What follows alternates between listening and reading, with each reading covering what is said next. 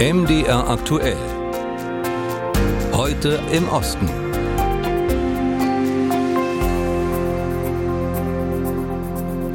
Vor gut zwei Wochen griffen serbische Paramilitärs im Norden des Kosovo die kosovarische Polizei an. Dabei kamen ein kosovarischer Polizist und drei Angreifer um.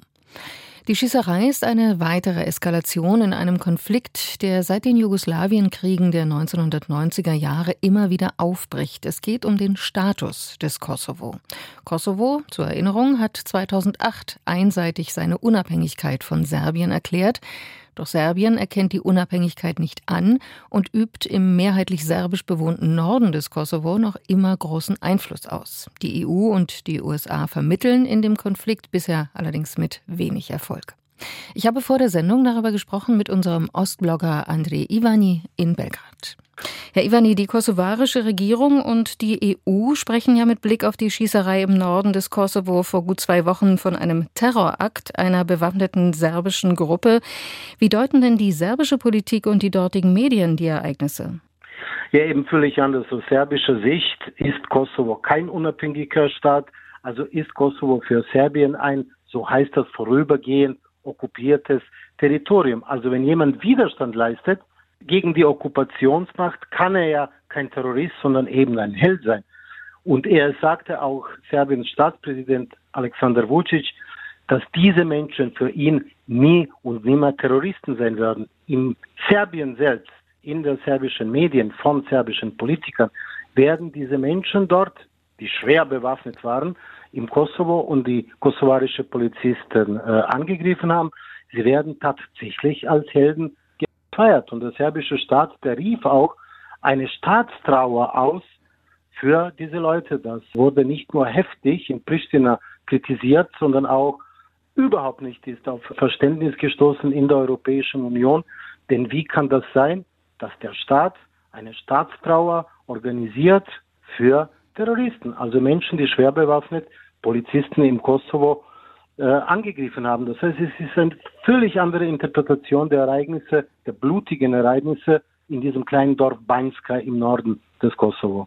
Im Zuge dessen sind wir hier auf einen Namen gestoßen, Herr Ivani, Milan Radojcic. Das soll eine zentrale Figur der bewaffneten Gruppe sein, hat sich selber so bekannt, dieser Serbe. Können Sie uns sagen, wer das ist, welche Rolle er spielt?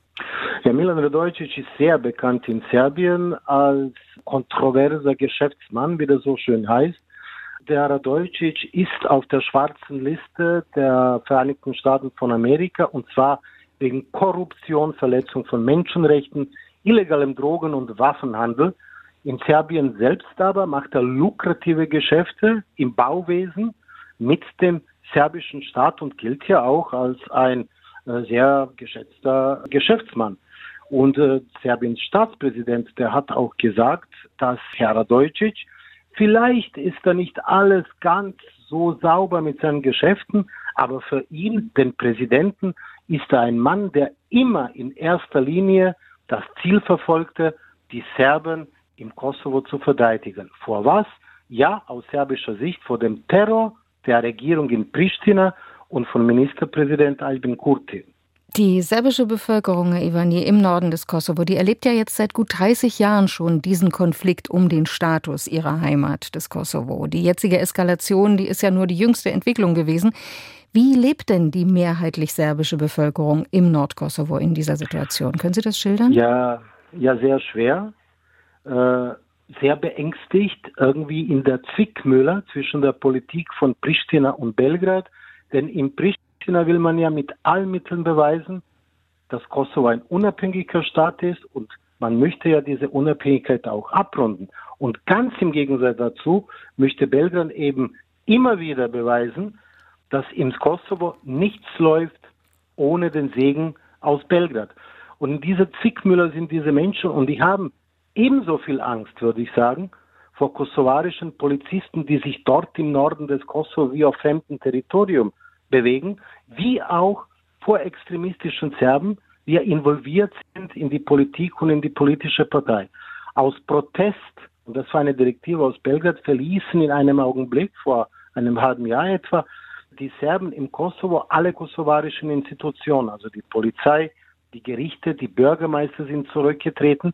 Das heißt, die Serben im Kosovo sind als nationale Minderheit überhaupt nicht vertreten in kosovarischen Institutionen und befinden sich so praktisch in einem rechtlichen Niemandsland. Deshalb auch diese Sorge und deshalb auch, das hört man, dass viele Serben im Kosovo die Koffer packen und einfach ihre Heimat verlassen. Unser Ostblogger Andrei Ivani in Belgrad hat uns einen kleinen Einblick gegeben in die schwierige Situation im Kosovo. Das polnische Gold, das meint die Kohle aus den polnischen Minen. Bergleute haben gut verdient in Polen und waren angesehen.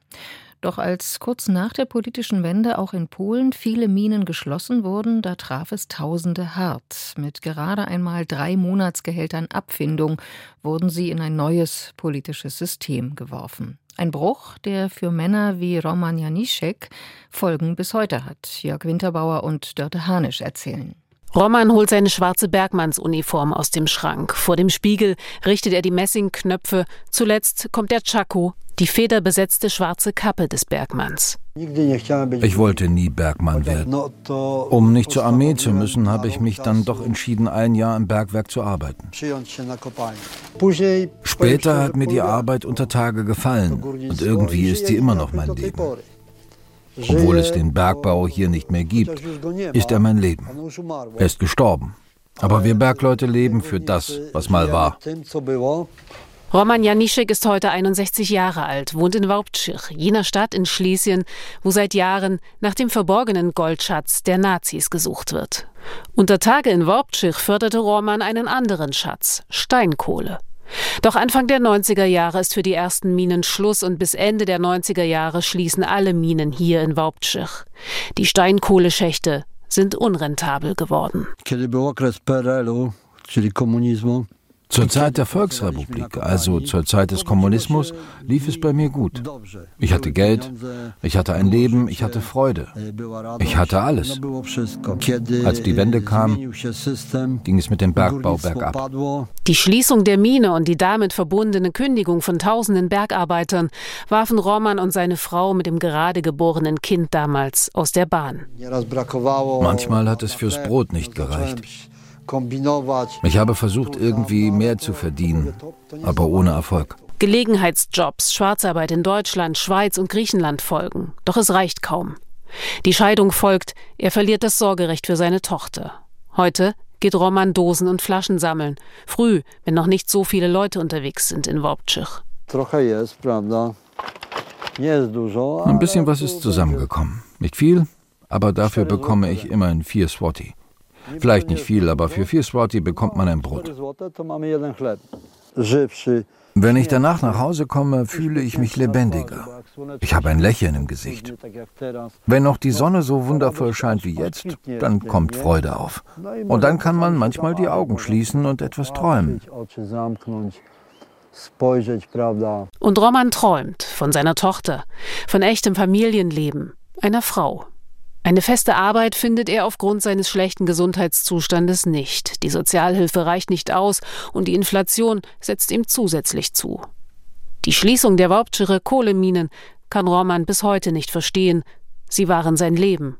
Und doch? Leben bedeutet Sorgen, Trauer, Reue, bittere Tränen. Leben bedeutet Freude und ein Lächeln im Gesicht. Leben, das ist der eine Moment, auf den man sein ganzes Leben lang wartet.